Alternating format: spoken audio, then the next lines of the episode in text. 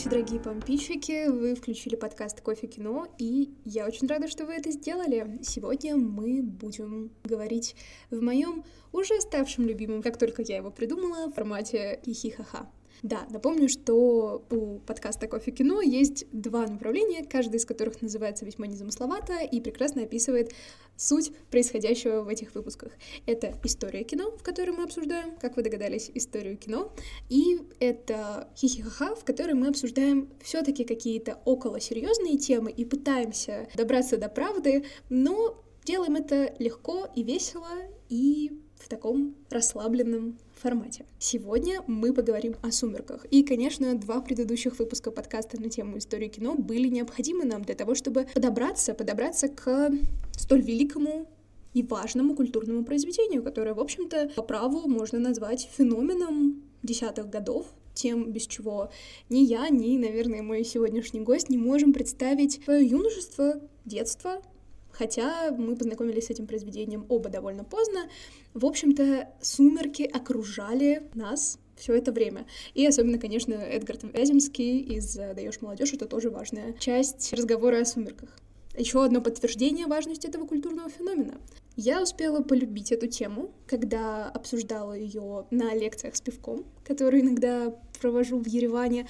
У нас до этого была лекция про смешариков, а теперь мы обсуждали «Сумерки», и это было дико-дико интересно, искали христианские параллели, говорили о культурном коде вампиров, как вообще обычно снимается кино про вампиров, ну и, конечно, говорили о том, почему первые «Сумерки», как известно, на самом-то деле хорошее кино. Это такое клише, с которым можно встретиться, когда вы читаете что-то о «Сумерках», потому что кинопоиск, который прекрасно задает тренды в сфере разговоров о кино, делал эссе на такую тему. И мой сегодняшний гость, человек, без которого этот подкаст был бы просто немыслим, это Павел Бискуп, мой дорогой, дрожайший друг и выпускник нашей дорогой и дрожайшей кафедры, человек, с которым мы когда-то делали научное общество на истфаке, и без которого последние мои студенческие годы, скажем так, лирично, не были бы так хороши, веселы, интересны, и каждая встреча с которым проходила, в общем-то, как запись этого подкаста, только при записи подкаста мы все таки были, наверное, чуть более интеллигентными, чем иногда бываем. Хотя,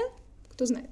В общем, я надеюсь, что наш разговор о сумерках, где мы затронем и параллели с мормонами и снова культурный код вампиров, и немного поговорим о том, как эти фильмы сняты, расскажем о своем опыте знакомства с сумерками, будет для вас интересен. Я снова призову вас э, ставить лайки. Можно ставить дизлайки, я не уверена, что они есть на что они есть на подкаст-площадках. В общем, любые ваши реакции, любое ваше взаимодействие с подкастом реально очень и очень помогает, особенно на этапах начинающегося подкаста, потому что чем больше реакций, тем больше это предлагается новым людям. Ну и что же, приятного вам прослушивания. Здравствуйте, дорогие помпищики! Сегодня у нас в гостях мой замечательный друг, прекрасный знаток сумерек и просто хороший человек, выпускник нашей любимой кафедры истории и культуры, студент ТМО, Павел Бискуп. Спасибо, что пришел, Паша. Всем привет, да, дорогие помпищики. Очень рад быть здесь в качестве приглашенного гостя. Мои любимые подкастерки. Очень-очень рад. Ну что, сегодня мы будем обсуждать вершину мировой культуры, я думаю. Ну, то есть такое серьезное произведение. Как минимум э, культурный феномен, раз уж мы с одной кафедры, Саш. И действительно, представить популярную культуру конца нулевых, начала десятых без сумерек, мне кажется, очень сложно, по крайней мере, нам, детям нулевых. Да, да. Слушай, а у вас вообще был хейт к сумеркам? Вот в твоем окружении было было кринжово сумерки смотреть? Было кринжово, было кринжово. У меня есть одна история из детства, как у нас была двухэтажная квартира, и я очень хотел посмотреть «Сумерки». Мне было лет ну, 8-9. Я специально сделал все так, чтобы мои родители и моя сестра, их не было дома в это время. Я специально забрался на второй этаж, включил телек, хотя он работал хуже, чем на первом этаже, но чтобы, если что, вдруг родители вернутся, они не увидели, что я смотрю «Сумерки». И действительно, моя мама вернулась, когда вот-вот «Сумерки», вот там 8 часов вечера, ТНТ, они должны начаться вот-вот. И уже как бы идут первые титры, тут приезжает моя мама и говорит, что ей срочно нужна моя помощь. А я не могу сказать, что, типа, мама, ты не можешь справиться сама, потому что я очень хочу посмотреть «Сумерки», потому что мне было очень стыдно. И в итоге я не посмотрел «Сумерки», и в следующий раз полностью я их посмотрел только, наверное, спустя лет 10. А почему, почему тебе было стыдно?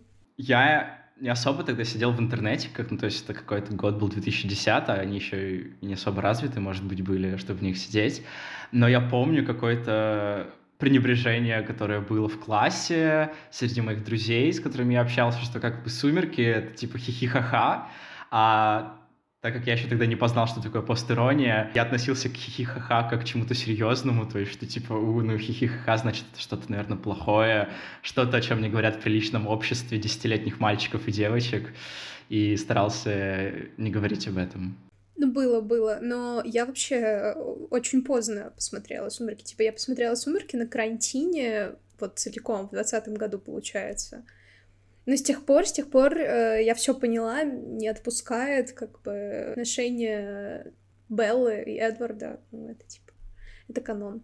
У меня были очень постепенное развитие, кстати, отношений к «Сумеркам», потому что вот как я попытался к ним прикоснуться где-то в году 2010, после этого я бросил эту идею, Потом я помню, что где-то в году 2018-2019 я посмотрел какой-то обзор, уже не помню у кого, на «Сумерки», и мне стало очень весело. Я такой думаю, блин, как я мог пропустить такое? Такое, это как смотреть «Беременна 16» э, самому, либо смотреть его с блогером. Вот как бы примерно такое было отношение мое. Потом я посмотрел видосик на кинопоиске про сумерки. И только потом, уже оказавшись в одном месте, которым я расскажу чуть-чуть попозже, я впервые в компании э, примерно 40 мужчин я посмотрел все части «Сумерек». Да, да, да. Я недавно проводила лекцию про сумерки. Ой. Кстати, провожу лекции, если что, да. Вот, и там я спросила, кто из не очень большого количества пришедших людей, если что, смотрел «Сумерки», не «Сумерки», а вот этот обзор кинопоиска на «Сумерки», на первую часть, и смотрели все. Так что, да, это, видимо, тоже какая-то еще одна поколенческая вещь. Короче, однажды я напишу статью в Телеграфе про э, разбор влияния выпуска кинопоиска про сумерки на отношение к сумеркам в современной России, что-нибудь такое. Блин. Слушай, а у вас были, у вас были в школе девочки, ну обычно это девочки, которые носили какой-то мерч сумерки? А, нет, знаешь, у нас не было девочек, которые носили мерч сумерек, но вот, кстати, я не знаю, как будто мимо моего окружения это немножечко прошло. То есть это было что-то для более взрослых, что ли, девочек, не знаю. Но я изначально решила, что, ну, я интеллектуалка, мне такое неинтересно и все такое, поэтому Ой. я такое смотреть не буду. Но я когда-то булила девочек за то, что они смотрят Винкс, в первом классе. Как ты могла? А во втором я, короче, сама посмотрела Винкс и раскаялась. Но я им, конечно, об этом не сказала. Да, да, да, да, было, было, было. Я хочу сказать, что какой-то год у нас было все завалено мерчом сумерек, то есть это были карандаши с сумерками, пеналы с сумерками, тетрадки с сумерками. Я помню девочку, которая носила сменку, ну, в таком вот мешочке для сменки спортивной с сумерками. Я помню, она носила это с 5 по 9 класс, и она была уже грязная, обдрипанная, на меня смотрел Эдвард своими несчастными глазами, потому что его валяли там по снегу, по грязи уральской, э, и мне было безумно жалко. Расскажи, пожалуйста, историю, вот как все таки ты познал, познал «Сумерки» по-настоящему. Ой, это, это что-то, о чем, мне кажется, буду рефлексировать вот лет 5, спустя 10, 15, 20. То, о чем каждый мужчина будет думать, э, когда у него будет наступать экзистенциальный кризис вот в 35, в 50 и лет в 60. В общем, дело было так. Я проходил военные сборы от военной кафедры университета, которую нельзя называть. Это...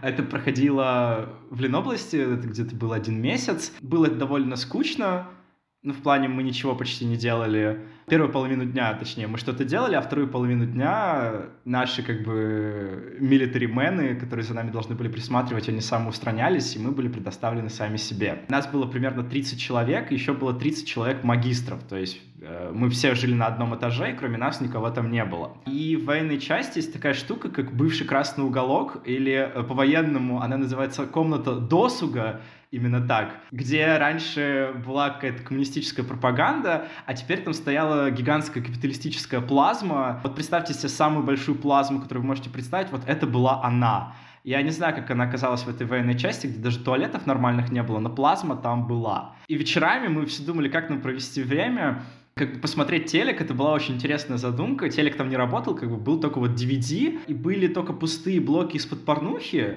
но порнухи в ней не было. И были какие-то старые советские фильмы, и вот были «Сумерки», причем все пять частей на одном диске.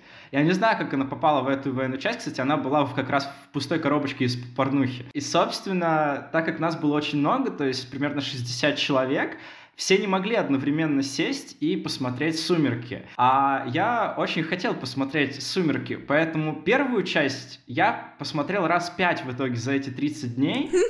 Да, то есть мы садились, э, и вот представьте, мужчины в военной форме от 20 до примерно 30 лет, потому что там есть магистры, сидят, гогочут, смотрят «Сумерки», все болеют «Эдвард, Эдвард» или «Джейкоб, Джейкоб», э, умиляются Карлайлу и Чарли, и это происходит на протяжении 30 дней несколько раз, причем были ребята, которые, как и я, по несколько раз пересматривали «Сумерки». Самое забавное были два момента, это когда в итоге к нам приехал с неожиданной проверкой наш полковник, и он молча заходит, мы сидим, смотрим «Сумерки», он ничего не говорит, просто садится рядом и тоже начинает смотреть «Сумерки». Я говорю, это такая рефлексия межпоколенческая у всех мужчин, мне кажется. А второй веселый момент это был, когда у нас были ребята, которые никогда не смотрели «Сумерки», и более того, они не знали, что такое «Сумерки», и не знали спойлеры к «Сумеркам». И наблюдать за их искренним удивлением, когда в последней части великая битва между Вальтурией и Калинами и Компашкой, и что это оказывается не настоящее, это мне было так хорошо. Это, это было вот просто такой катарсис, вот посмотреть на ребят, которым 22 года, и они впервые видят вот эту вот шикарную обманку. Это, это было очень хорошо. И, в принципе, я считаю, что «Сумерки» во многом спасли этот месяц. Если бы не они, все было бы намного хуже.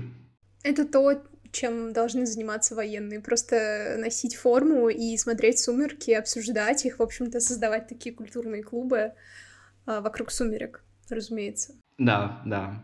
Это потрясающая история, я слышу ее, по-моему, второй или третий раз. Я очень люблю эту историю. Это, это потрясающе, да, да. И что, вел ли вот этот регулярный пересмотр, да, то есть ты а, ну, ты вот как библейские тексты читал, не побоюсь вот такого сравнения, да? Ну вот, думаю, к библейским отсылкам мы еще вернемся, но вот этот опыт восприятия, что ты смотришь первый, второй, третий, четвертый, пятый раз, ты открываешь для себя действительно какие-то новые смыслы, ты понимаешь, что вот этот фильм мог выйти только в 2010 году примерно, ну, вот на, на этом рубеже, потому что он не мог выйти в эпоху гламура, и он не мог выйти вот сейчас в нашу очень серьезную эпоху с очень серьезными фильмами. Но вот слава богу Барби вышла, разбавила этот мейнстрим. Вот слава богу он вышел именно в то время, именно тогда. Он не получил ту волну хейта, которую мог бы получить в конце десятых, или ту волну, наверное, непонимания который мог бы получить в начале нулевых. Мне кажется, в начале нулевых это был какой-то проходной фильм, если честно. Мне кажется, его бы не заметили. Слушай, мне кажется, он еще очень хорошо наложился с Гарри Поттером по развитию, потому что первая книга, она вышла ровно в период между Орденом Феникса и Принцем Полукровкой. Ну, в серединке как раз так, в серединке. Да-да-да, и там же уже герои взрослые, и здесь у нас такая еще одна история про взрослых героев. Конечно, понятно, что, ну, много кто уже тогда писал Young Adult, и просто написать в удачное время было недостаточно, но тут еще и вот цепляющая Белла, которая не такая, как все, и я, как когда это просто сформулировала, я так хорошо вспомнила это чувство, когда я приходила в школу, у меня было немножко не такое настроение, и типа я слушаю музыку, вот так вот иду, и я знаю, что я самая загадочная, но больше всего мне хочется, чтобы все обратили внимание на то, какая я загадочная, и на то, как мне никто не нужен. И, в общем-то, образ Беллы, он вот на таком вот э, подростковом ощущении во многом построен, что типа она не такая, как все, она загадочная, она грустненькая немножечко, но все видят в ней, что она лучше, чем она думает э, сама о себе. Мне кажется, тут, слушай, вот интересно развить мысль с Гарри Поттером, тут еще такая поколенческая штука, потому что мы выросли сначала на Гарри Поттере, который во многом, да, они там взрослеют, но это во многом остается детская сказка, потому что там нет каких-то серьезных отношений, кроме неловких поцелуев с Джинни, и нет, ну, собственно, какого-то телесного момента, нет сексуального контакта, если не считать, опять же, кринжовой сцены с уничтожением третьего крестража Роном в лесу. А потом вот эти вот дети, они выходят условно с фильма Гарри Поттер, и тут они сразу же попадают в сеттинг «Сумерек», где у нас сразу же есть вот такие вот взрослые герои, у нас есть какая-то вот сексуальная энергия, которая искрит э, с первого фильма, Э, и это действительно накладывается на то, что ты не такой, как все. То есть, ты знаешь, вот есть э, этот цикл детство, отрочество, юность, вот детство Гарри Поттер, и вот в отрочество идеально попадают сумерки на вот это вот поколение, которое вышло с Гарри Поттера. Угу, угу. Слушай, а какая сцена, в... просто для меня самая сексуальная сцена в «Сумерках», это много говорит обо мне, это сцена, в которой Карлайл обрабатывает рану Белли. и где он с ней так разговаривает, очень э, доверительно, очень спокойно, очень нежно, и это гораздо круче, чем единственная постельная сцена, которая есть в фильме, где просто Джейкоб сломал кровать. Ну, это вообще, это ужасно, это просто, ну, типа, мне хочется вот так сделать. Только не Джейкоб сломал кровать. Ой, Джейкоб, да. Если бы Джейкоб сломал кровать... Понятно, в какой команде ты была. А, блин, в какой команде ты была, кстати? Ну, я ни в какой команде не была, я сразу как-то перекочевала в команду Бати Беллы. Ну, то есть э, для меня все было очевидно. То есть... То есть ты пере... перекочевала в команду Дэдди Кинг? Ну да, как бы в двадцатом году мне было уже 19 лет, в общем-то. Ну да, да, ты, ты упустила этот момент, понимаю. Но я думаю, что я была бы за Эдварда, потому что он загадочный. И знаешь, он такой, типа, не то, что он интеллектуал, но он ну, у него такое лицо более интеллигентное, что ли. Мне всегда казалось, что я был бы в команде Джейкоба, потому что он такой добрый и теплый. Вот я смотрю на Джейкоба, и он все время такой теплый. Вот поэтому, говоря про самую сексуальную сцену, ну, я не сказал бы, что это самое сексуальное. Мне, в принципе, «Сумерки» не очень, на самом деле, ассоциируется с сексом, потому что, опять же, я посмотрел это в компании с 40 мужчин, а, где все воспринималось уже очень постиронично. Для меня такая вот сцена — это когда Джейкоб раздевается перед э, Чарли, вот мне почему-то это первое, что пришло в голову, и мне было очень смешно. Возможно, когда ты видел какие-то рилсы, где еще наложили какую-нибудь музычку на это, и вот это первое, что пришло мне в голову. Это много говорит о нас, мне кажется. Да, да, да, да, да, да, да. То, что Джейкоб никогда не носит футболку. Much to think about.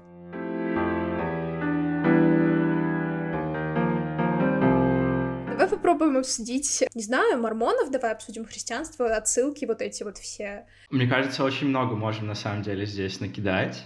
И если ты не против, я знаю, что ты очень подробно разбиралась с этой темой, она тебя волновала, ты писала своим друзьям, ребята, что вы думаете про это? Но я хотел бы начать с такой немножечко части про то, что насколько, в принципе, тема мормонов раскрыта, и насколько она воспринимается нами, что вот смотрите, это, это про мормонов, а на самом деле это не совсем про то. Вот я бы хотел про это поговорить, потому что, готовясь к нашему подкасту, я прочитал, точнее, ознакомился, лучше так сказать, с замечательным выпуском статей.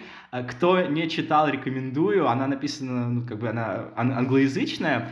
Называется «Мистические сумерки. 2010 год — это сборник около научных или около того статей, то есть серьезные дяди-тети собрались на конференцию и начали обсуждать «Сумерки» и издали после этого сборник э, статей. И вот действительно тема мормонов, она раскрыта в этом сборнике. Особенно меня поразила статья, если вам будет интересно, «Мормонские вампиры в Эдемском саду. Что ждет юных читателей и читательниц бестселлера «Сумерки». Эта статья, она рассказывает про то, что мы все очень хотим найти корни какого-то вот около религиозного, эзотерического в Софии Майер, по-моему, так ее зовут, или Стефани Майер. Стефани. Стефани, Стефани, спасибо большое. И вот что как бы Стефани через «Сумерки», она как бы пересказывает вот формирование и выживание вот этой церкви святых последних дней, ну, мормонов, э, если по-простому. И что как бы вампиры, они выступают здесь как, собственно, мормоны, Вампиры — это жаждущие искупления крови религиозные верующие, которые как раз охотятся на неверующих. И калины — это такой высший разряд вампиров, потому что в религиозной мысли, в религиозной философии мормонов существует три уровня после смерти. То есть, если у нас есть э, такая бейст э, в христианстве, там, ад, рай, но еще чистилище, в зависимости от того, кто вы, у мормонов все несколько поинтереснее, потому что у них есть как бы, ну, совсем тьма, это вот типа ад, а есть как бы три уровня религиозного рая. И как бы первый из них ниши — это телестиальный уровень, это как бы звездный уровень. Туда попадают, ну, как бы просто нормисы, условно, которые не хороши, не плохи. И туда изредка заглядывает Святой Дух. Там нет Иисуса и нет Бога. У мормонов, надо сразу сказать, у них нет концепции триединстве, поэтому у них как бы трое, э, троица, она как бы отдельные сущности.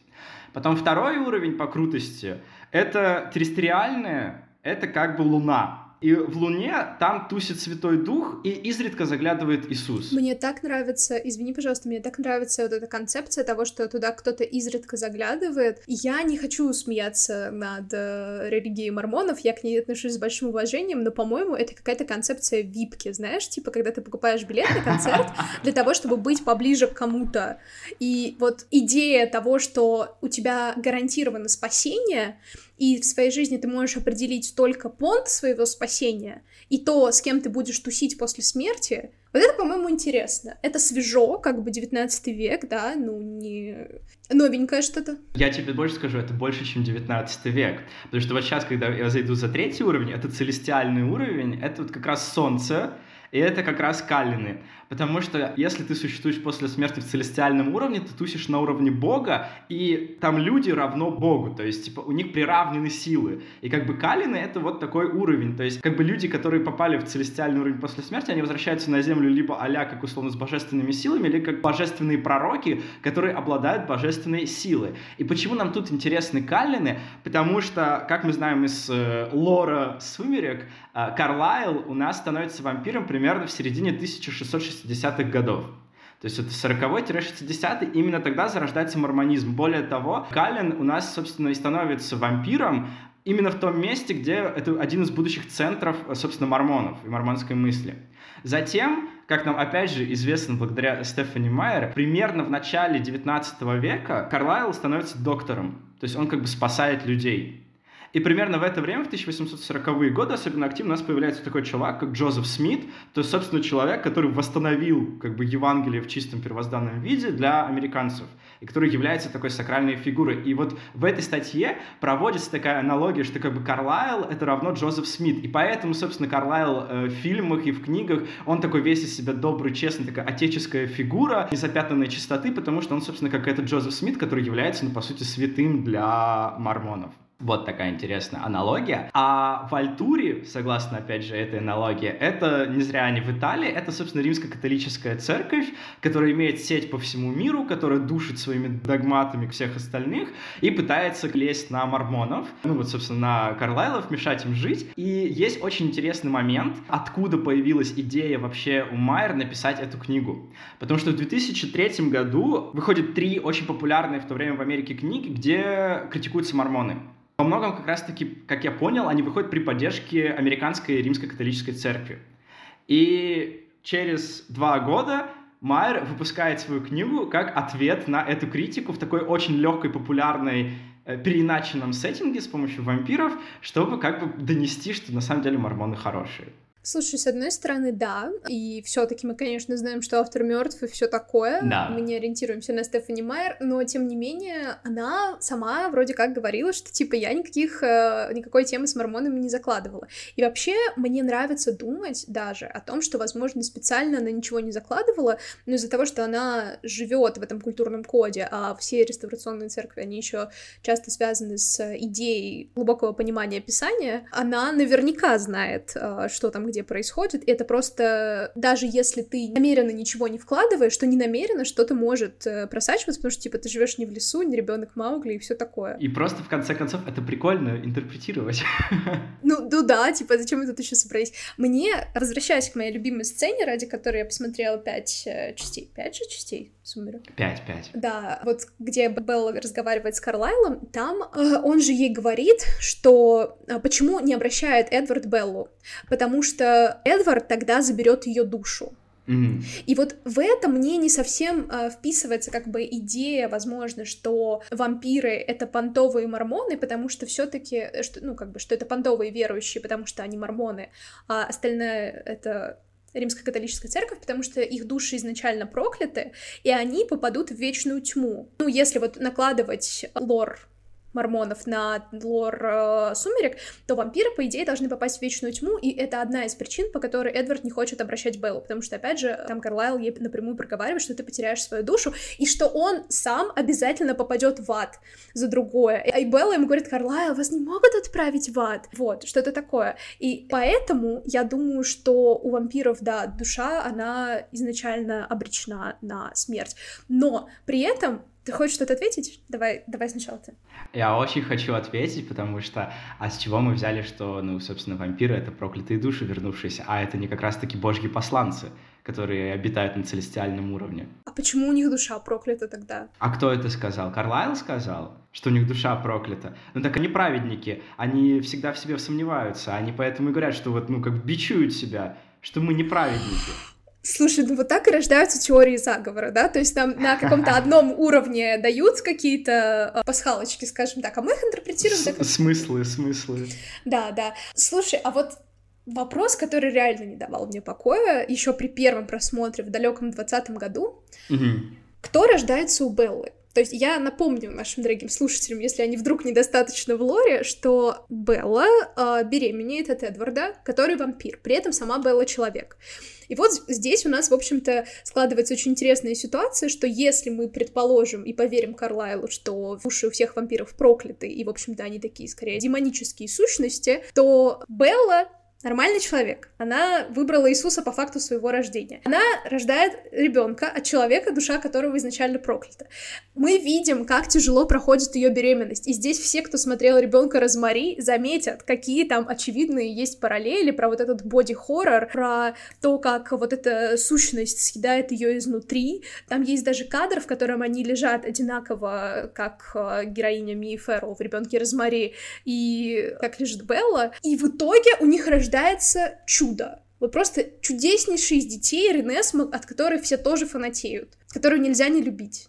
Что это значит? То есть, когда я смотрю, я думаю, что у нее должен родиться антихрист который, в общем-то, должен прикрываться лапочкой. Ну вот, слушай, не, ну, если мы берем концепцию антихриста, я, кстати, не знаю про концепцию антихриста у мормонов, какая она, если она вообще там, ну просто если это действительно антихрист, он как бы должен быть прекрасным ребенком, ну, чтобы ничего, никаких подозрений не вызвать, он же не должен с рогами вылезти, чтобы его сразу же тут и заколбасили. Ну, вообще, кстати, он в культуре часто именно с рогами появляется. Но, слушай, вот я не знаю про концепцию мормонов, про антихриста, но, скорее всего, у них, я не знаю, может ли он быть, потому что души людей, они как бы изначально спасены, и тут вообще с этим ничего не сделаешь. То есть люди, они изначально хорошие, потому что Христос уже искупил все их грехи. Зачем вот эта вся тема с антихристом и так далее? Да, что ты, что ты хочешь сказать по этому Я хочу сказать, что это, ну, как бы, зачатие и вся вот эта вот э, фигня с рождением, это четвертый фильм, если я правильно помню. Угу. Вот. У меня тут скорее вопрос к Майер, что она, ну, как Гончаров и Обломов. То есть, типа, первая часть драйвово интересно хорошо, а во второй части уже скучно, неинтересно, и у нее просто кончаются идеи. Вот, поэтому, ну, как бы ей нужно было впихнуть сюда этого ребенка, а она не особо задумывалась о нем. То есть, если ведь мы послушаем Майер чисто о технической составляющей, скажем так, то есть, когда она дает комментарий, как это вообще возможно, потому что, опять же, еще в первых книжках у нас написано, что, типа, у них там твердая, как камень кожа, точнее, даже как кристалл, потому что поэтому она, собственно, и отражает их, вот это вот все. То есть, мне интересно, Эдвард, извиняюсь, таранит Беллу кристаллом? То есть, как, как это работает? Так она же объясняла. Ты, ты, знаешь это объяснение? А, хорошо, что, типа... я знаю одно объяснение, но сначала ты мне скажи, какое у тебя есть объяснение. Ну, я просто, опять же, на случай, если наши слушатели не так глубоко погружены в объяснение Стефани Майер, у нее же есть блог, в котором она все это объясняет. Когда, ну, как ты становишься вампиром, яд проникает в твою кровь. Угу. И этот яд не отключает всех функций, которые есть у организма. То есть моргание убирается, потому что оно больше не нужно, но тем не менее у вампиров есть чувствительность к запахам, потому что она помогает им охотиться. И какие-то функции, которые важны, они остаются. Ну и, в общем-то, как вы, коллега, выразились, таранить Беллу, это, видимо, важная функция. А, вот, вот, это очень хорошо, что ты сказала про, не про таранить, а про вот эту концепцию с ядом, потому что я нашел я, чем я занимался? Я искал как раз-таки противоречия. Опять же, цитируя классика Майер, она говорит в нескольких местах, что этот яд, он как бы сжигает клетки и кристаллизует их, и яд выступает как некая такая смазка, ну, не, не то, о чем вы могли подумать, а, а смазка, которая вот внутри как бы самого организма вампира, да, позволяет, собственно, и крови там перемещаться, и вот что-то там делать. Но в чем прикол этой смазки? Эта же самая смазка очень легко воспламеняется, поэтому на солнце вампиры сжигают, они как бы сгорают и все такое. У меня вопрос. Если этот яд является смазкой, является тем, благодаря чему Эдвард смог потаранить Беллу, почему при трении она не воспламенилась? Это, это то, что убивает мне мозг. Если она легко воспламеняющаяся. Слушай, вот опять же, мы говорим вот о таких вещах, об очевидных противоречиях, о том, как очевидно не сходится лор не принижая заслуг Стефани Майер перед мировой культурой. Ни в коем случае. Действительно ли мы можем поверить, что она вкладывала в Карлайла вот какие-то параллели со Смитом, что она такая, я напишу мормонскую книгу? Ну, честно, нет, конечно. Ну, с другой стороны... Ну, если честно. У меня, кстати, есть ответ. То есть я задала вопрос про ребенка Беллы, потому что у меня есть на него ответ. Я тот самый это, студент. Давай, давай, мне интересно. Опять же, возвращаясь к теме того, что мормонов любой человек уже родившийся, он изначально выбрал Иисуса. Угу. И дети до 8 лет они по определению попадают в рай. По определению они не спускаются в вечную тьму. Угу. То есть, скорее всего, здесь возможно, возможно, если притягивать, то это как раз потому, что Ренесма ребенок, и от кого бы она ни была рождена, как мы не несем ответственности за первородный грех, так и Ренесма не несет ответственности за грехи ее родителя Эдварда. Ну, то есть, как ребенок она искуплена. Да, да, да, да. Как базово. Ну, кстати, а про первородный грех там есть еще вот э, в первом фильме сцена с яблоком, и на первой книге же там тоже яблоко нарисовано красное. И опять же, наш э, классик сегодняшний Стефани Майер э, говорила про то, почему она выбрала такой символ, э, потому что ей нравится фраза «древо познания добра и зла». И Белла на протяжении всех частей она познает добро и зло.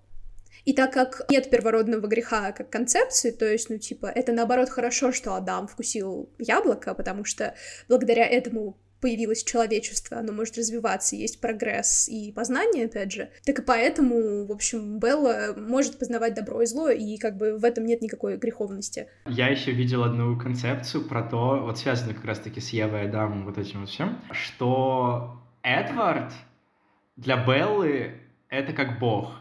И что Белла — это молодая Стефани Майер, которая пришла к мормонам. Белла, в которой есть вот какая-то почтительная сдержанность по отношению к Эдварду, что она не такая, как все, и при этом его обожание. Но при этом она свободна в своем разуме, что он закрыт от Эдварда, и что этим она как бы сопротивляется полному подчинению, как раз-таки здесь и вот эта вот концепция полной свободы воли и выбора которая заложена у мормонов. Вот все пять фильмов Белла познает Бога. Я сейчас просто подумала, нужно ли будет ставить марку 18+, на наш выпуск. И я поняла, что, наверное, ни в одном подкасте еще так часто близко не звучали Христос, Бог и таранить, смазка, секс и так далее. Чувствуется. Чувствуется. А, да, да, это интересно, это интересно.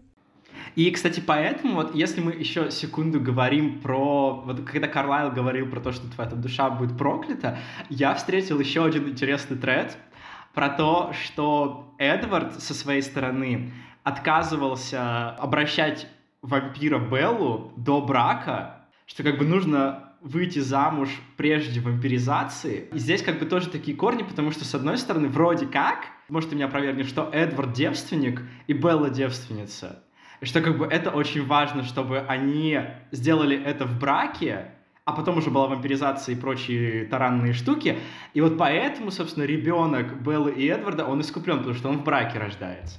Со смыслом, со смыслом. Я вот не знаю по поводу того, девственник ли Эдвард, но это интересно. Кстати, да, я тоже встречала тему, что, во-первых, идея вечного брака, который здесь развивается из-за того, что они бессмертны, он как раз тоже может отсылать к мормонам. И, и секунду, секунду буквально. Mm-hmm. Ты знаешь про концепцию заключения браков и мормонов, что происходит во время ритуала? Нет, но мне, ну типа вот то, что запечатывание, да? Запечатывание с зеркалами, и зеркала и вампиры, как бы, а, а, а, а. А, слушай, я про зеркала не знала. Когда э, молодожены выходят ну, замуж, женятся, неважно, они Э, ставят напротив зеркала и, и сзади зеркала. Они в отражении видят всю семью, жена видит семью мужа, а муж видит семью жены, и что вот эта вот концепция вечной семьи, и тоже про вот эту вечность, э, у нас постоянно это всплывает тоже в «Сумерках», постоянно, что она там э, говорит, что Эдвард это не просто парень, и парень это не просто слово, а что ей нужна вечная приверженность, и вот эта вечность, она постоянно повторяется раз в раз во всех книгах. Слушай, а мне это больше напомнило даже тему с запечатыванием у оборотней.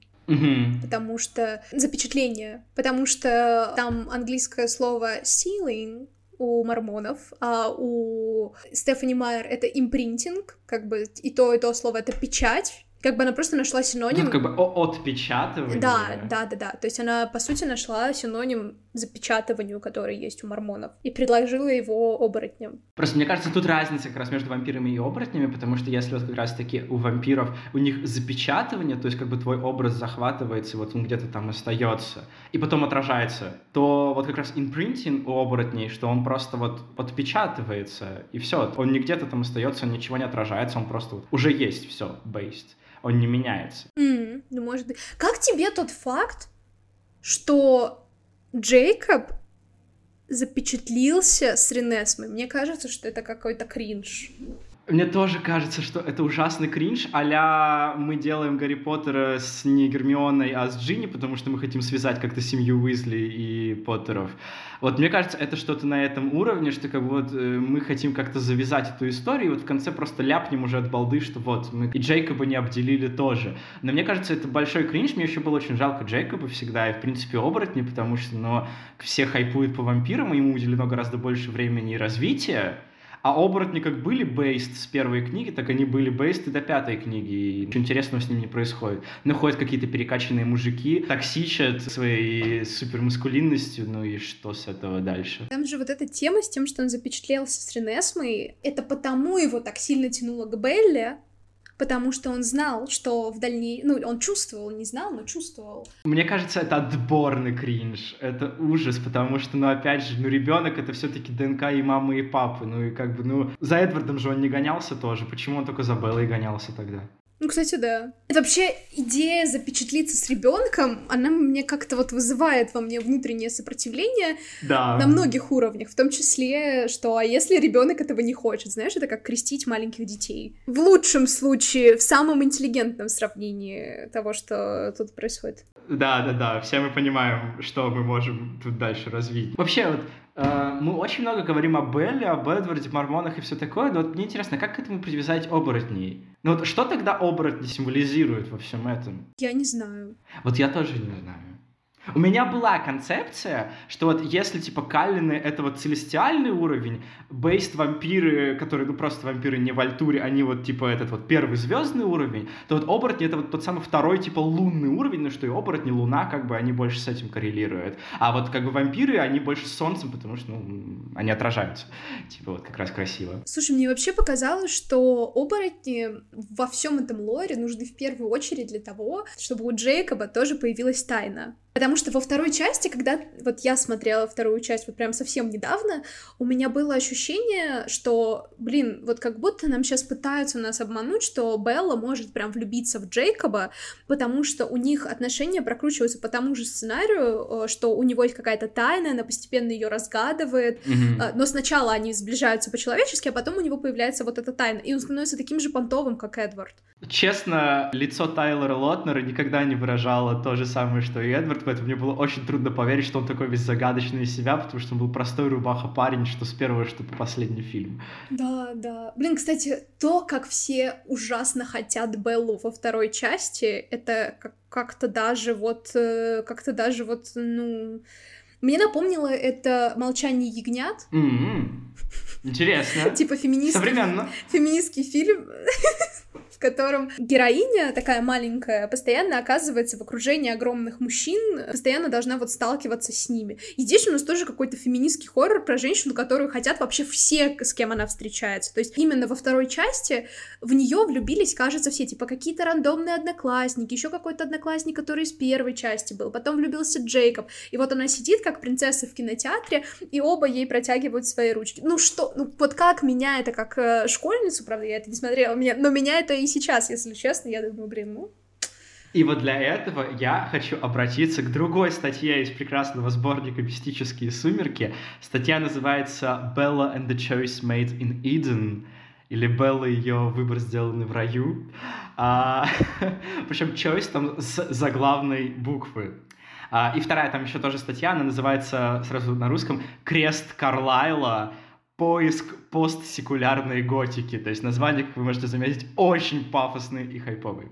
Так вот, там есть концепция о том, что «Сумерки» — это не феминистические или антифеминистические романы слэш-фильм, это сразу постфеминистический фильм. С одной стороны, мы видим здесь э, силу и бессилие женщины. Там даже буквально есть прекрасная фраза про то, что The Guardian в 2010 году писала, что Белла съела феминизм. Вот. С одной стороны, мы видим, да, там, не знаю, Эдварда, который такой сталкер, он немножко арбузер, говорит постоянно, что она маленькая, глупая, что ее там поведение абсурдно, и пытается контролировать ее действия, и то же самое пытается потом и Джейкоб тоже делать, то, что мы видим такой патернализм конкретный. Но при этом Белла отвергает насилие и всячески всегда противится ему что вроде как соответствует концепции традиционной патриархальной семьи, э, и что обычно критикуют феминистки. И второй момент, то, что Белла в итоге решает соперничество Джейкоба и Эдварда. Она не наслаждается их соперничеством, а она как раз-таки пытается их всячески примирить, и в итоге ей это удается. Она заставляет их сотрудничать между собой. Там говорится о том, что «Сумерки» больше говорят даже о нас, и о нашей культуре, что наша культура все больше и больше, например, это сборник 2010 года становится постфеминистической, потому что если бы это было после разгара третьей волны феминизма, то есть, опять же, там, берем вот как раз-таки про то, что я говорил, там, например, конец 90-х, начало нулевых, что этот фильм бы так не зашел.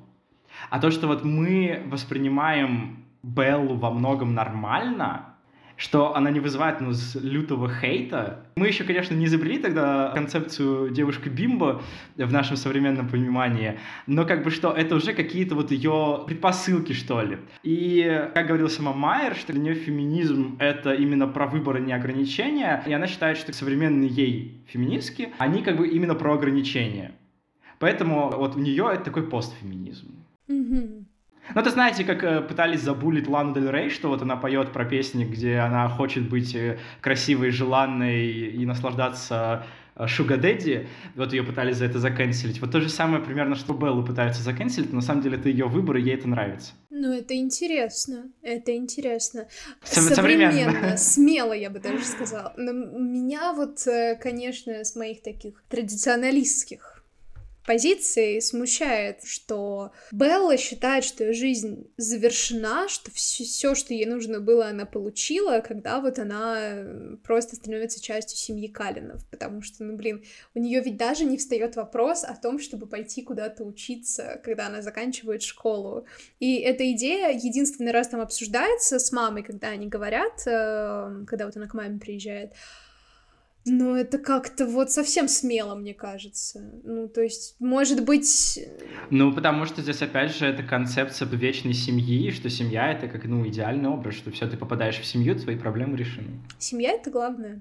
Семья — это главное, и, кстати, про это тоже есть отдельный блок статей в моем прекрасном сборнике, который я буду рекомендовать сегодня каждый час. Это тема сиротства. Через призму сиротства можно смотреть на «Сумерки», и, в принципе, «Сумерки» нам рассказывают про распад традиционной нуклеарной семьи что если мы посмотрим на Беллу, которая приезжает от матери к отцу, что уже необычно, потому что обычно наши классическом понимании, что после развода родителей дети остаются с матерью. А такой как бы Белла отказывается от матери, приезжает к отцу, которого она самого тоже не видела лет 10, с матерью у нее тоже натянутые отношения, то есть, по сути, она сирота. И, возможно, в Эдварде она тоже как раз-таки поэтому ищет отца с его вот этой вот... Поэтому ей так заходит его инфантильные ласки, про вот это вот, что ты моя маленькая, ты моя дурочка, вот это вот все. Такая отеческая фигура, которая приласкает, приголубит тебя, а ты можешь спокойно показать, какая ты слабая и поплакать на его плече ты можешь со мной не согласиться. И с этой же точки зрения у нас есть Эдвард, которого тоже нет, по сути, отца, и он обретает отца в лице Карлайла. Ну, потому что его убили до того, как он, ну, собственно, успел побыть с какой-то семьей, и я ничего не помню про кру семью Эдварда до того, как он стал вампиром. Да, да, да, по-моему, этого вообще нет. Вот, и вот здесь про критику как раз-таки можно и говорить, что, по сути, все «Сумерки» нам говорят о том, что как решить все твои проблемы, вот у тебя травма, связанная с тем, что ты сирота. Твои проблемы решаются чем? Браком и материнством. Ну и семьей. Ну, то есть не только твоей личной семьей, но и семьей. Ну, брак, материнство, семья. Да, что ты можешь ее, ну, это современно, да, и что это... можно обрести семью не только в. И тут как бы не только даже то, что это способ решения проблем, вот, вот этих вот своих, условно, проблемы детства, но и что как бы это место силы, что Белла становится супер сильной, супер крутой, благодаря браку, материнству и семье.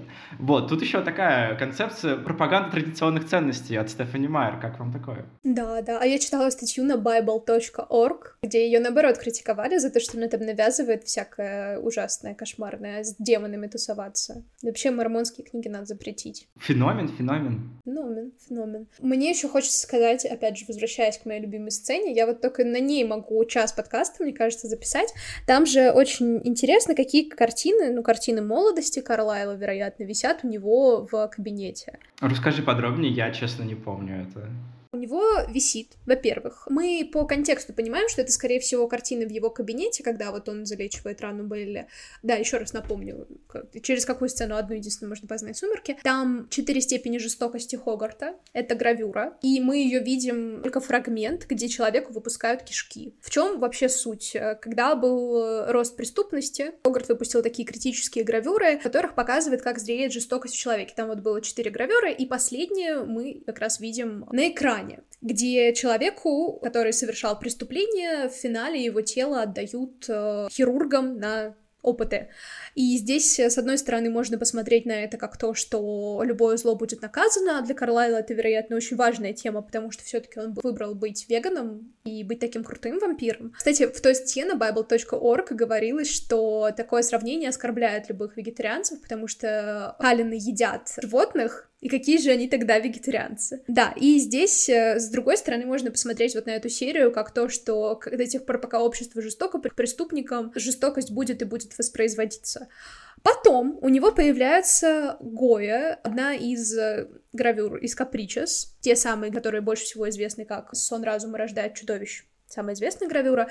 Там появляется гравюра «Доносчики», которая здесь вообще как-то особо не вяжется, но, наверное, она просто на таком художественном уровне воспроизводится. То есть а, вообще, когда картины появляются в изобразительном ряде фильма, это вообще не обязательно значит, что мы должны открывать Википедию и читать, что они значат на самом деле. То есть вполне возможно, что они только на визуальном уровне должны производить на нас впечатление. Вот здесь какие-то демонические сущности пляшут вокруг человека, который закрывает уши руками что тоже, опять же, вот э, демоны, от которых закрывается Карлайл. И еще одна картина — это святой Франциск Борджа изгоняет демонов из умирающего, и там раскаявшийся грешник умирает, над ним стоят демоны, а Франциск, в общем-то, этих демонов изгоняет. И здесь тоже, короче, Карлайл такой вообще праведник, и это уже свяжется с э, идеей про то, что он тот самый Смит, и что он самый понтовый мормон.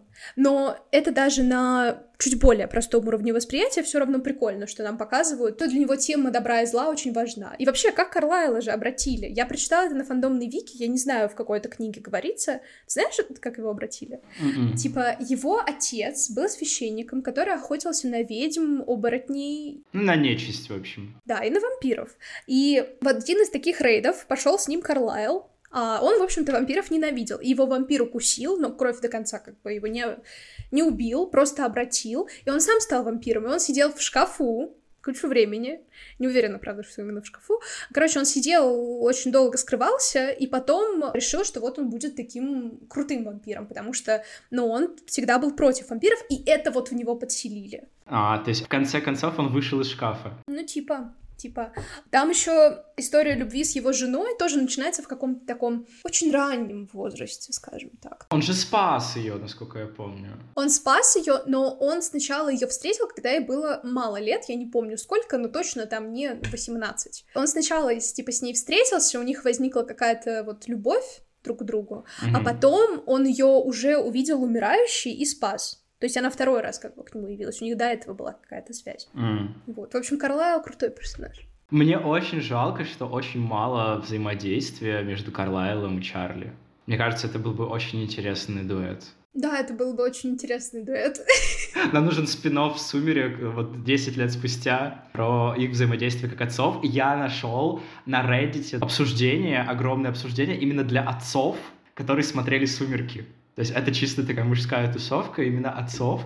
И там очень многие пишут, там буквально они собирают сотни лайков про то, что Карлайл и Чарли стали их ролевыми моделями, и что вот сейчас они прям типа безумно благодарны Сумеркам, что они вот тогда в детстве посмотрели их, и сейчас они стали отцами вот в 20 с лишним лет, и что благодаря вот э, этим фигурам они э, смогли найти для себя модель отца. Ну да, ну Чарли по всем фронтам краш, он и как отец старается и вот хочет для нее всего только самого лучшего.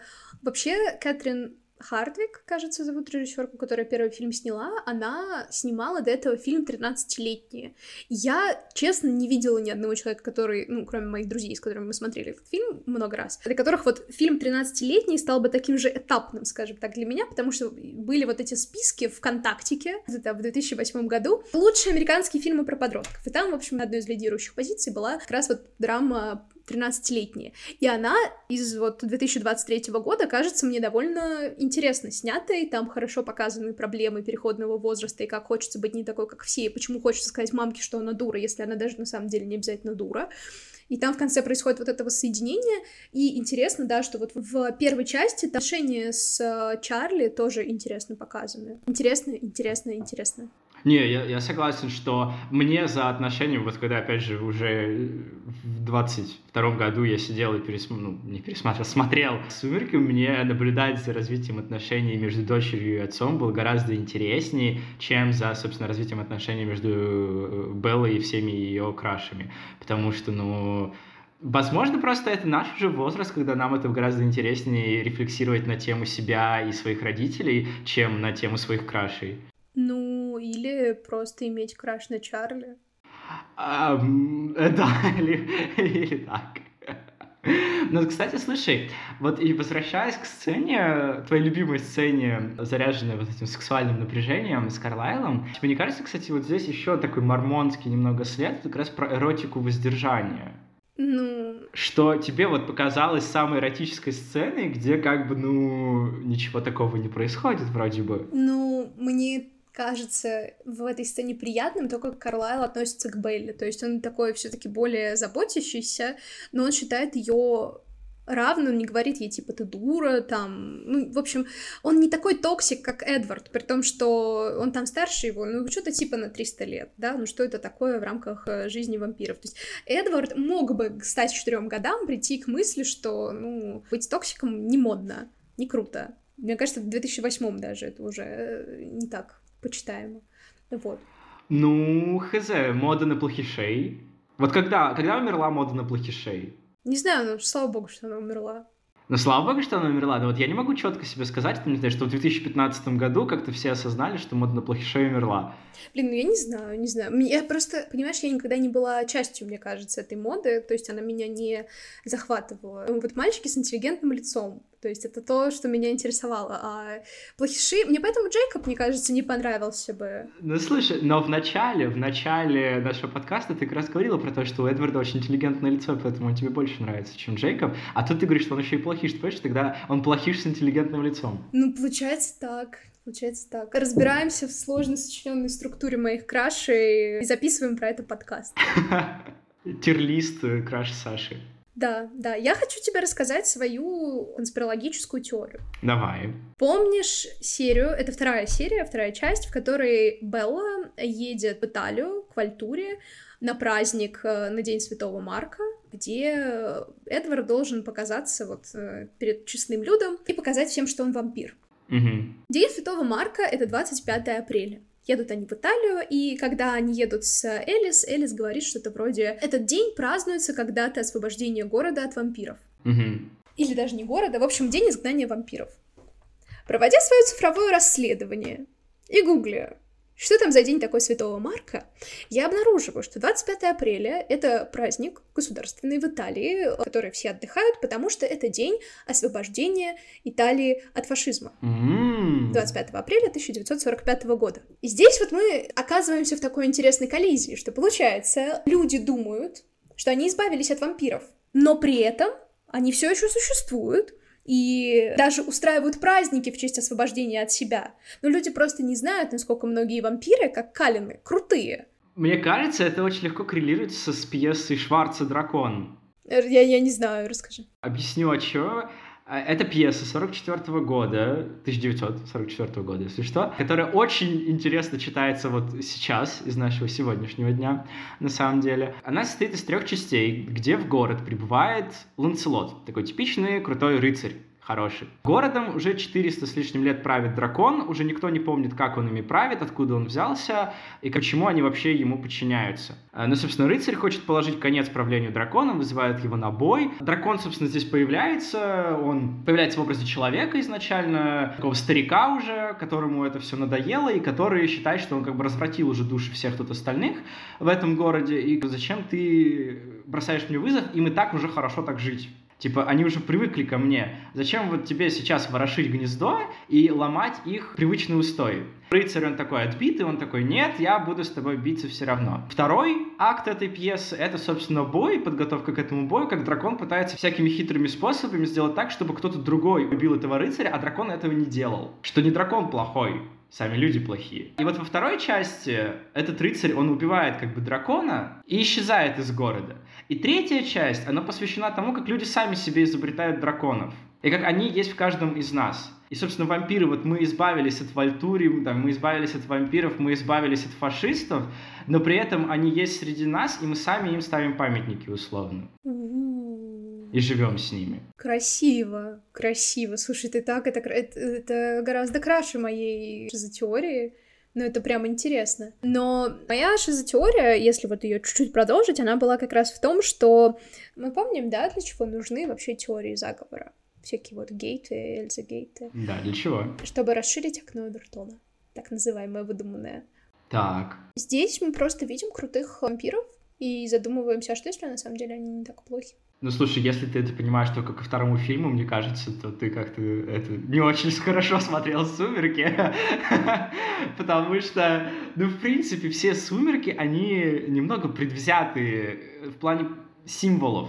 То есть нам прямо еще в первом фильме у нас есть аллегория такая, что типа вот вампиры, у них бледная-бледная искрящаяся кожа, они прекрасные, иссечены как мрамор, мрамор тоже белый, белый равно добро, э, значит, вампиры белые, вампиры тоже равно добро. У нас буквально есть сцены, где Белла принимает Эдварда за ангела. Что может быть более вот прям в лоб, что как бы вампир равно добродетель, вампир равно добро. И при этом, когда к нам вводят в сеттинг оборотней, Оборотни у нас, у них медная кожа, темные глаза, темные волосы. И когда у нас появляется, не помню, это в третьей или в четвертой части, говорится про то, что оборотень ну, вот человек, как бы, он когда превращается в волка, то волк — это отражение его души. И Сэм, который больше всех гнобил Беллу постоянно и был таким главным токсиком среди этой компашки оборотней, у него, типа, черная шерсть. И он весь такой черный, и про него постоянно говорят, что, ну, типа, а, ну, понятно, у него черное сердце, черная шерсть. Ну, это настолько прямые символы, которые бьют в глаза. Я не знаю, кто-то банит в Америке или нет за это уже сумерки, что как бы здесь у нас показано, что черные это плохие, а белые это хорошие. Я не знаю. Но игра на таком визуальном внешнем уровне такая самая простая, и поэтому она считывается, мне кажется, и без всяких шизотеорий. Ну да, я шучу, если что, когда все это предлагаю, типа я не серьезно, я не серьезно считаю, что там это заложено. Это просто какое-то очень странное совпадение, которое подталкивает меня на подумывание всяких шизотеорий. Ну на то она и шизотеория, что не серьезно. Ну да, Кстати, вот у Вальтури же красные глаза. Угу. У них красные глаза. Демонические, да? Да, да, да. А вот как раз у Калинов у них не красные глаза. Вот-вот, вот-вот. Вот про то, что католическая церковь не права, получается.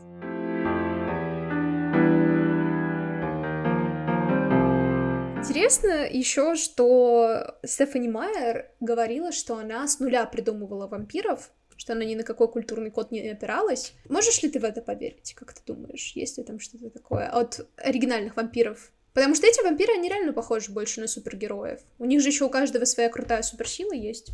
Да, да, да. Особенно когда к пятой части они там уже и водой повелевают, и электричеством, и чем только не взять. Но мне кажется, что либо Стефани Майер лукавит нам, либо сама себе. Потому что но она живет, в конце концов, не в Намибии, извиняюсь перед всеми нами, намибийцами, она живет в США, причем живет она где-то... Где она живет? То ли в Калифорнии, то ли в Нью-Йорке. Я не помню, если честно. То есть она живет не в какой-то глуши. Там, если бы она была каким-то отшельником, который 30 лет жила бы в глуши, вышла оттуда и сказала бы, вот, вам новое Евангелие от мормонов, пять книг про сумерки, тогда я бы еще поверил, что это действительно какое-то без всякого культурного кода. Но она живет в эпицентре мейнстримной, современной, что мы подразумеваем под современной американской культуры.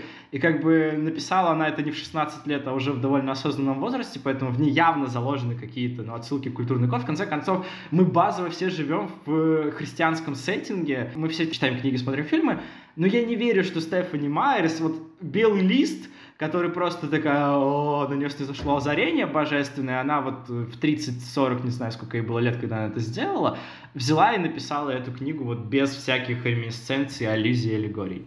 Ну да, да, то есть, скорее всего, они просто не очень осознанно реально были сделаны. Там еще в первом фильме, когда Белла гуглит, кто такие вампиры, вообще такая сцена, навевающая воспоминания о прекрасном интернете прошлого. Я так люблю эту сцену. Хладный а Потамкин. Хорошо. Блин, еще такие саундтреки крутые у «Сумерек». Вот мне кажется, часть успеха — это саундтреки. Да. сейчас а, я договорю мысль про то, как она это гуглит. Там в череде того, что она видит, появляется граф Орлок из «Носферату. Симфония ужаса». Это, мне кажется, вот одна из немногих параллелей, которые можно найти с вампирами оригинальными, скажем так, с теми, которые, которых мы знаем mm-hmm. из кино.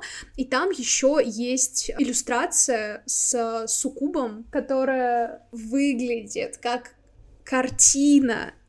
Сейчас я скажу, какая. Как картина «Ночной кошмар» Фюсли. Я делала про это даже пост в канале, что там есть отсылка на эту картину у Дрейера, и там, очевидно, у Дрейера в вампире. И взято ли это специально? Я думаю, нет. Это просто забавно, что такие параллели можно провести между двумя Мне фильмами кажется, про вампиров. это не специально, да. Это сделано так, что, типа, кто-то, кто, ну, собирал вот этот визуальный код для фильма, он буквально просто посидел погуглил вампиры, как они выглядят, и там вот появился вот этот суккуб. Да, и слушай, у меня, кстати, вот на фоне этого есть вопрос к тебе, как к профессиональному киноведу. Вампиры в кино существует, ну, очень давно. Там, немецкий экспрессионизм, наверное, начиная с этого, может, еще раньше ты меня поправишь. И вот если мы берем разные культурные эпохи э, кинопроизводства, какому из них больше отсылает э, как раз-таки визуальный ряд, может быть, «Сумерек» или сама концепция вампиров, представленная в кинофраншизе? Если она вообще там. То есть на, на каком-то уже существующем образе как-то основывается образ вампиров из «Сумерек», именно кино, не книги. Это очень хороший вопрос. Во-первых, скорее нет, чем да, потому что «Сумерки» — это все таки уже постмодернистское произведение, там все намешано именно по принципу того, что мы сидим и придумываем вампиров, тем самым пересобирая их из уже того культурного кода, который у нас есть. Но есть вообще две концепции мистического кино. Это, ну, такое условно европейское, которое продолжает линию Дрейера, где главный герой уходит от дома куда-нибудь далеко, он оказывается в ином пространстве, и это фильм фильмы, в которых есть куча отсылок на живопись, как вот опять же в «Вампире Дрейера». И там все строится по модели расследования, и главное, это даже не вампир сам по себе, это вообще не только про вампиров, это в целом про мистическое кино. Главное, это вот этот сеттинг, в который попадает герой, и то, какой он мистический, какой он глубинный. Есть вторая линия голливудская, это фильм Тодда Броунинга «Вампир», по-моему, называется. А, это Дракула, Дракула, как раз с Беллой Лугоши. Потом надо не забыть про Беллу Лугоши еще сказать одно слово. Там уже пространство скорее реалистичное, и часто это американская глубинка, потому что, опять же, это голливудская скорее тема. И зло попадает извне, и оно может быть побеждено. То есть мы оказываемся в мирной американской глубинке, в которой зло обычно не существует, оно туда подселяется, и мы его ликвидируем. И, в общем-то, «Сумерки», они в каком-то смысле находятся вот на стыке этих двух линий, но это было бы странно, если бы они не были на стыке этих двух линий, в том смысле, что это концепция, которая опирается на фильмы 30-х, 20-х годов, и вот еще бы она к 2008 году не изменилась. Вот как-то так. А про Беллу Лугоши я хотела сказать, что герой, который главный в клане Вальтури, он немножко похож, и он мне, если честно, очень напоминает главного героя Дракулы 31 года. Типичного вампира. Но, возможно, я придумываю. Опять же, как это могло быть сделано? Это могло быть сделано, что вот этот главный член клана Вальтури, он должен быть похож на такого стереотипного вампира. Ну, аристократа такого. Да, а когда мы вот закрываем глаза, мы представляем вампира с таким вот поднятым воротником, с какими-то зубами торчащими. Угу. Да, да, и это как раз вот образ э, Беллы Лугоши, с которого и начинают вампиры становиться привлекательными. Есть еще одна тема, про которую я хочу сказать, но я в ней не очень хорошо разбираюсь. Это была тема отдельного исследования, которое делала тоже наша с вами коллега по кафедре, про то, что в итальянском кино есть тема вампиров. Это 50-е, кажется, годы в Италии, когда вампиры становятся женщинами, и они уже тогда, конечно, совсем становятся привлекательными. Это такой страх перед э, женской эмансипацией, потому что укус равен соблазнению изначально, если так опираться на лор вампиров. И здесь можно такую вот тревогу проследить. В общем, «Сумерки» опираются на существующие фильмы про вампиров, только в том смысле, что они собирают клише мистических фильмов. Кстати, первые «Сумерки» и Наверное, следующие, вот это я точно не знаю, они сняты в том же заповеднике, в том же национальном парке, в котором снимали Твин Пикс. Mm-hmm. Да, кстати. Там очень забавно, что там есть параллели, намеренные и ненамеренные, но вот в создании вот этой мистической атмосферы, когда герои сидят вот в этом кафетерии, Чарли приходит в одно и то же место, есть вишневый пирог. Там, кстати, в той сцене в первом фильме появляется Стефани Майер сама, за ноутбуком сидит. О, ну, слушай, мне кажется, это может быть намеренно, потому что, ну, представь, ты снимаешь фильм в конце нулевых, как бы тебе надо создать мистическую атмосферу, ну, я, даже я бы первое, что подумал, это бы Twin Peaks. Кстати, еще вот тема, про которую можно сказать, это что первые «Сумерки», они сняты все на голландском угле. Голландский угол — это когда у нас камера находится чуть ниже героя, как правило, но не обязательно, и горизонт сильно изменен, и это вот создает такую динамичную, а, напряженную атмосферу в кадре. И этот прием, который вообще появился в немецком экспрессионизме тоже, где у нас, в общем-то, и появились киновампиры. И то, как часто к нему прибегают, на это интересно обратить внимание. Кстати, угол голландский, э, экспрессионизм немецкий, потому что слова Deutsch и Deutsch, они очень похожи, и они просто перепутались в процессе писания. Вот как-то так. Но, опять же, я не думаю, что они специально думали такие, типа, так, вот первый фильм про вампиров у нас — это «Сферату симфония ужаса». Давайте мы возьмем э, какой-нибудь прием из немецкого экспрессионизма и будем его часто использовать для того, чтобы такую пасхалочку оставить, чтобы потом Саша и Паша могли записать подкаст и вот сказать про это. Скорее всего, это просто традиция фильмов напряженных.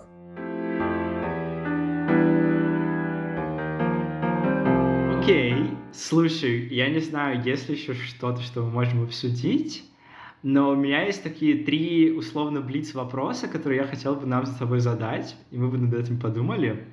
Первый — это к какому жанру мы бы с тобой отнесли «Сумерки»?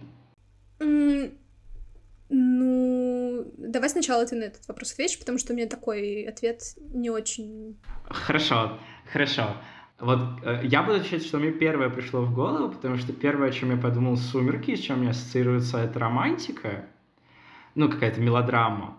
А с другой стороны, почему-то мне пришел экшен. И вот поэтому я бы это назвал таким романтическим ян экшеном, который явно рассчитан типа на молодую аудиторию, но при этом старается быть условно взрослым кино. Угу, угу. Мне просто кажется, что к началу 21 века жанровое кино само по себе, оно уже прям совсем размывается, и сложно сейчас э, вспомнить какой-нибудь фильм и сказать, что вот это точно там такой жанр, вот это точно такой жанр. И отчасти поэтому у нас сейчас так много появляется интересного, хорошего, так называемого elevated хоррора, такого для умников, Мгм. потому что, ну, мне, наверное, даже уже не интересно, как зрителю прийти и посмотреть просто ужастик, который вот ничего больше, чем он в границах жанра существует, ничего предложить мне не может. Наверное, это про это, что главный посыл — это такой фильм для молодой аудитории, а дальше мы туда уже напихиваем всего-всего-всего, и вот этот боди-хоррор, где Белла беременна, это же вообще страш, страшнючая вещь. Но это страшно смотреть. Даже не то, что страшно, это... Ну, это просто не хочется смотреть. Вот «Сумерки» такой семейный фильм, в том смысле, что, да, пропагандирует семейные ценности, а вот так посмотришь в подростковом возрасте на всю жизнь травма беременности-то. Такой. Ну, я так не знаю, кто собирается условно рожать после того, как посмотрел «Беременна в 16». Вы тоже боитесь быть беременной в 16, в свои 21? Два. Мне пока. В итоге, можешь ли ты как-то определить для себя жанр и как-нибудь со- составить из чего-то его для себя? Ну, наверное, это в первую очередь романтический фильм, который для создания проблематики между персонажами, что они не могут быть вместе, или что они могут быть вместе, но там против них оказывается весь мир, добавляются вот эти сложные мистические хоррор, экшен элементы. Мгм. Ну, просто на Википедии говорится, что «Сумерки» — это романтическое фэнтези. Ты бы согласилась с таким названием? Определением, точнее. Ой, слушай, блин, просто тут надо вот от тогда, тогда по-хорошему, если вот эту дискуссию, так сказать, поддерживать, надо открыть на Википедии страницу фэнтези и посмотреть жанровое определение. Мне кажется просто, что это в хорошем смысле не очень важно, какой это жанр, потому что жанровая система, она важна там, не знаю, в 50-е, условные. А сейчас как-то... Ну, согласен. Не, я, я, я согласен. Как бы мы, мы же тут просто хихихаха делаем, поэтому я про кино, а не про наш подкаст. Вот, поэтому из чего мы соберем наш фильм «Франкенштейн» и что мы туда заложим, главное, чтобы это гармонично работало. Фильмов Young Adult и, опять же, там, романтических фэнтези выходило огромное количество, но «Сумерки» стал таким культовым, действительно. Я не знаю, есть ли что-то такое же Young Adult, что стало бы культовым наравне с «Сумерками»? Вот даже «Голодные игры» не настолько, я считаю, остались культовыми, как «Сумерки». Слушай, да, и вот как будто голодные игры не так интересно обсуждать. То есть я их смотрела, что-то я смотрела только первую часть, и вот мне бы не интересно было пересмотреть их все сейчас, понять, какие там религиозные взгляды у создателей. Какой-то еще один слепок королевской битвы. Антиутопия для подростков. Да, да, да, и просто, ну, не надо пытаться быть слишком серьезными в 21 веке. Поэтому вот и этот подкаст существует. Да. Хорошо, второй вопрос, который я хотел бы тебе задать. Какой для тебя самый кринжовый момент в «Сумерках»? Вот что ты просто такая а я не могу на это смотреть. Или слышать. Э, Наверное, запечатление Джейкоба с Ренесмой. Мне кажется, это вообще такой кринж, кринжович, кринжула, кринж тотальный, кринж в пя- в дес- в 50 степени. Э, Других синонимов у меня нет. Вот это то, на чем мне хочется закрыть глаза. И в целом, если честно, вся пятая часть и даже тема с тем, что Элис просто показала ему видение, мне кажется, это Да, так плохо. да. Это прям очень плохо. Вот вся пятая часть она вот, ну, совсем. Я не могу ее воспринимать, не могу смотреть. Вот я хотел сказать про это, потому что для меня самое кринжовое это вот этот вот мув с тем, что она просто ему видеомагнитофон, блин, показала. Пиар-очки до того, как их изобрели. И больше всего меня в этом бесило вот в пятой части, я не помню, чтобы это было во второй, это смех вот главного в Альтуре. Он так неестественно и кринжово смеется, вот эти вот вот этим вот своим. Это, это меня выбивало из колеи каждый раз, когда я это видел. Мне хотелось заткнуть уши, чтобы кровь не пошла. Да, да. Да, это, это плохо, это кринж. Я... э, Вот пятая часть э, совсем мимо меня проходит. Э, знаешь, вот пятая часть — это то, как я смотрю фильмы Нолана, не пытаясь оскорбить Нолана, но вот если бы при этом фильм был чуть более интересно снят, там были бы хоть какие-то прикольные решения, да, в пятой части, а потом мы просто узнаем, что это было видение, и мы такие... Вау! Вау! Взрыв мозга. Вот, вот так ну, многие фильмы, ну, кроме Интерстеллара и Оппенгеймера, наверное, для меня воспринимаются.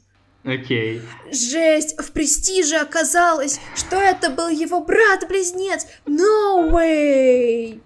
Вот, вот у меня какая-то такая же реакция была. Да, это опять же, потому что очень серьезный фильм, и сложно воспринимать что-то серьезное сейчас, мне кажется. Mm, да, да. Вот, и третье, я бы хотела тебе предложить, кого бы ты убила, на ком бы ты женилась, вышла замуж, и с кем бы ты переспала. Это гениально, Паш, это гениально. Это просто гениальный вопрос. А у тебя готов уже ответ? Давай пока. Нет, нет, у меня не готов, честно. Давай вместе тогда по ходу будем думать, кого бы мы убили. Ну вот ты бы убил, и я бы убил. Ну да, я что-то тоже начала с этого думать. Мне кажется, ну, возможно, я бы убила вот этого из Вальтури, чтобы он так не смеялся стрёмно. И вообще Вальтури мне все не очень нравятся, не потому что они плохие персонажи, а потому что они такие карикатурно плохие персонажи, что вот, ну... А, кстати, в первой части вот этот э, человек, который охотится за Беллой, его мотивация — это мотивация.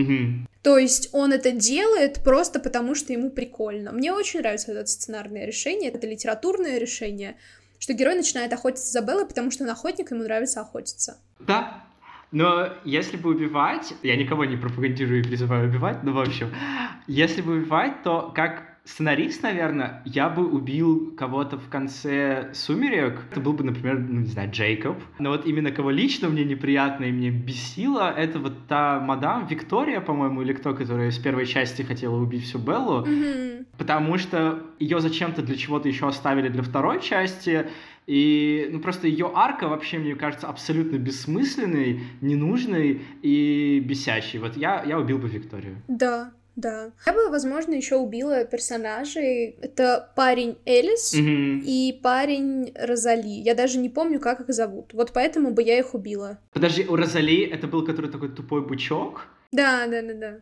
А у этой был Джаспер, да? Да. Хорошо.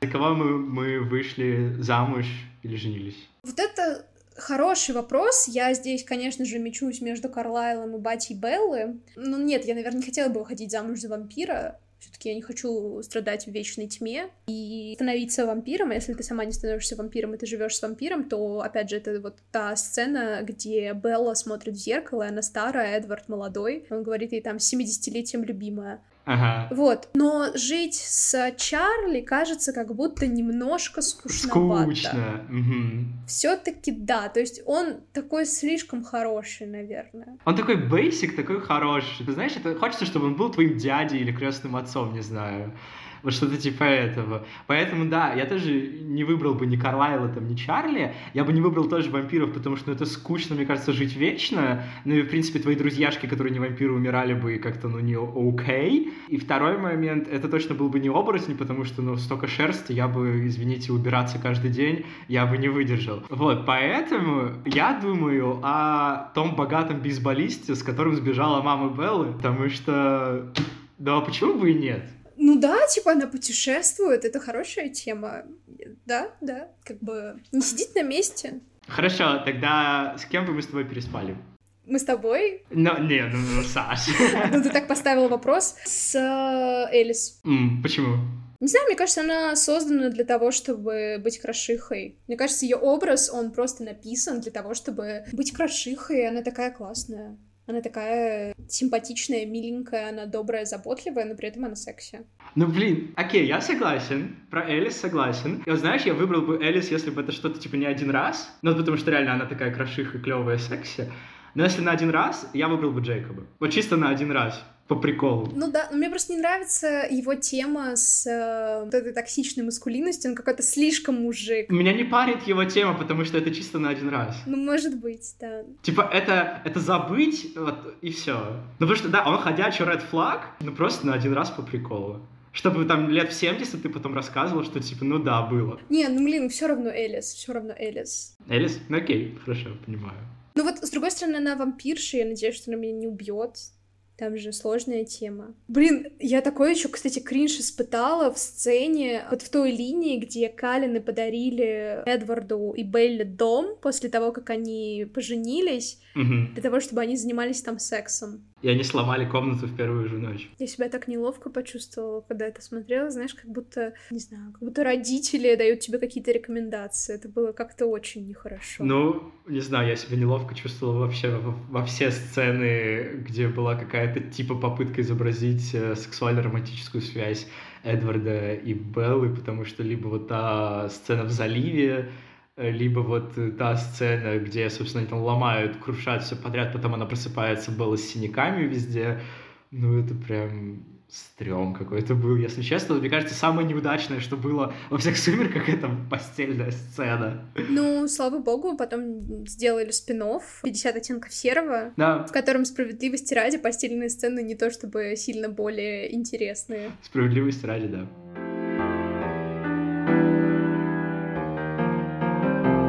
Мне кажется, «Сумерки» подарили нам много, они подарили нам классный мерч, они подарили нам стиль нулевых, они подарили нам Эдгара Вяземского. Столько крутых серий даешь молодежь, которые отпечатываются. Столько кинопародий, в принципе. Да. Не, не, я согласен. Ну что, я думаю, на этом все, наверное. Мы, мне кажется, обсудили великую вещь. Спасибо, Саш, что пригласила меня к себе. Спасибо всем дорогим помпищикам, что вы слушали это. Очень буду рад еще как-нибудь заглянуть к Саше на огонек. И всем пока. Смотрите «Сумерки». Ну что ж, дорогие помпищики, вот мы с вами снова встречаемся в конце выпуска после разговора с гостем. И снова я скажу, что буду очень-очень-очень могу еще рассказать очень, благодарна вашим реакциям, вашим комментариям. У меня есть телеграм-канал, в котором вы можете писать комментарии, предложения, любые замечания, говорить, что мы не правы и вообще ничего на самом деле не поняли. Все это можно и нужно писать в телеграм-канале Кофе Кино в комментариях к подкасту. И в конце тоже традиционно хочу поблагодарить прекрасных-прекрасных людей, которые помогают мне делать этот подкаст. Во-первых, это Даниил Подлужный, который сделал обложку для подкаста, и Аня, Анечка Касаткина, лучший в мире звукорежиссер, монтажер и моя надежда и опора в ведении канала. Спасибо, что послушали этот выпуск.